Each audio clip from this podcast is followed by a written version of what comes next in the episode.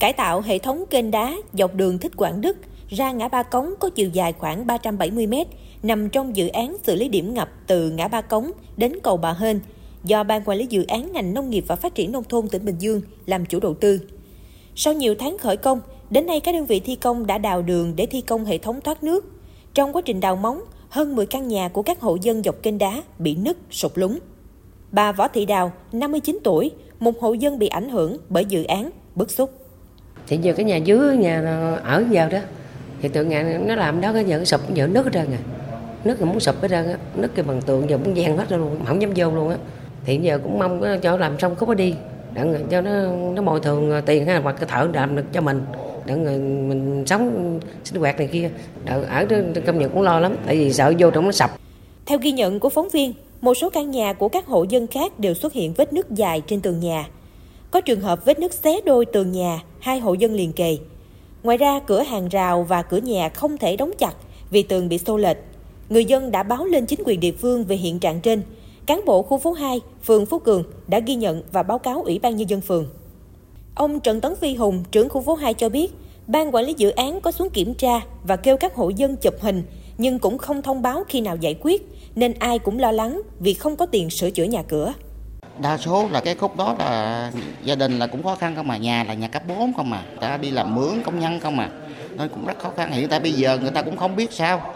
Cũng muốn ban mượn lý dự án, với là coi như đơn vị công, coi như là cũng phải hỗ trợ như một cách nào đó, để coi như là sửa chữa lại cho bà con, hỗ trợ cho bà con một số tiền gì. Nhưng mà một số tiền cũng phải bằng để có một cái sửa chữa đó. Cho bà con này cũng an tâm để coi như là ủng hộ cho cái dự án này.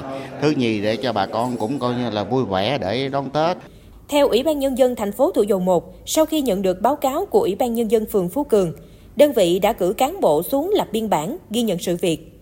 Tiếp đến, Ủy ban Nhân dân thành phố sẽ làm việc với chủ đầu tư để thống nhất giải pháp khắc phục.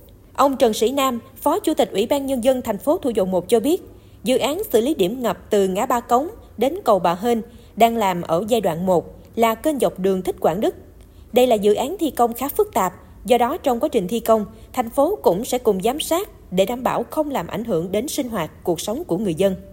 À, tôi cho rằng là đơn vị thi công và ban dự án tỉnh cũng phải có cái sự cụ cái làm việc sát hơn và thành phố cũng sẽ hứa với bà con là cùng với à, phường và cùng với đơn vị thi công ban dự án sẽ khảo sát thực tế và tìm ra những cái giải pháp nó mang tính hợp lý nhất để đảm bảo có thiệt hại ít nhất cho với với người dân đối với cái dự án này.